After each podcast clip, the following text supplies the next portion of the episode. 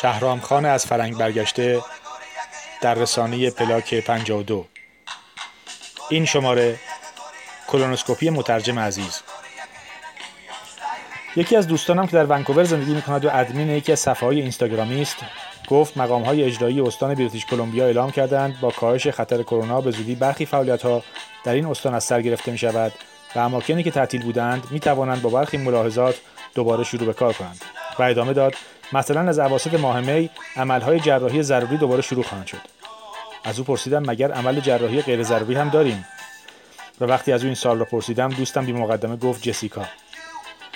با نامزد سابق من چه کار داشت؟ داشت مثال میزد. یعنی خواست بگوید جسیکا همه چیزش را به صورت غیر ضروری عمل کرده بود. نمیدانم دوستان از حمله باورهای من چه گیرشان میآید. حالا که جدا شده این، بگذارید فکر کنم نامزد رویای من همه چیزش مال خودش بوده. آن هم طبیعی و فرش و ارگانیک، نه بدلی و عملی. برگردیم به همان بحث عملهای ضروری.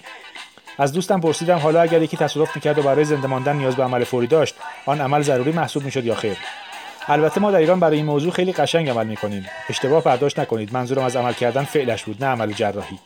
از زیبایی‌های زبان فارسی همین است که شما می‌توانید از یک فعل هم برداشت بیادبی کنید و با طرف به هم بزنید و هم برداشت عرفانی روحانی کنید و باز با طرف به هم بزنید.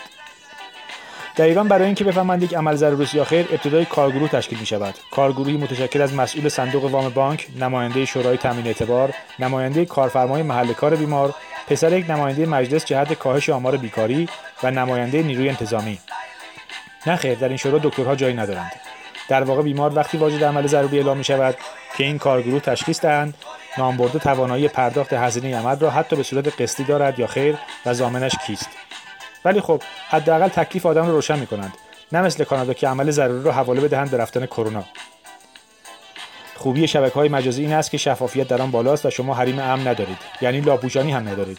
این بحث ما چون در یکی از گروه‌های مجازی انجام شده بود، دوست دیگری که پیغام‌های صوتی ما را شنیده بود پرید وسط بحث و گفت دلبندانم چرا خبر را بد ترجمه می‌کنید؟ اینها گفتند عمل‌هایی که مرگ و زندگی ربط نداشته دوباره از سر گرفته می‌شود، مثلا کولونوسکوپی. می‌بینید با یک ترجمه بد همه چیز تغییر می‌کند. الان یعنی من باید دوباره بنشینم مطلب این شماره را بنویسم؟ فکر نکنم میل به نوشتن داشته باشم. اما خیلی دوست دارم بشم مسئول کولونوسکوپی از آن مترجم عزیز. برای وارد شدن به علم پزشکی هیچ وقت دیر نیست. فقط کافی است دستتان را خوب شسته باشید.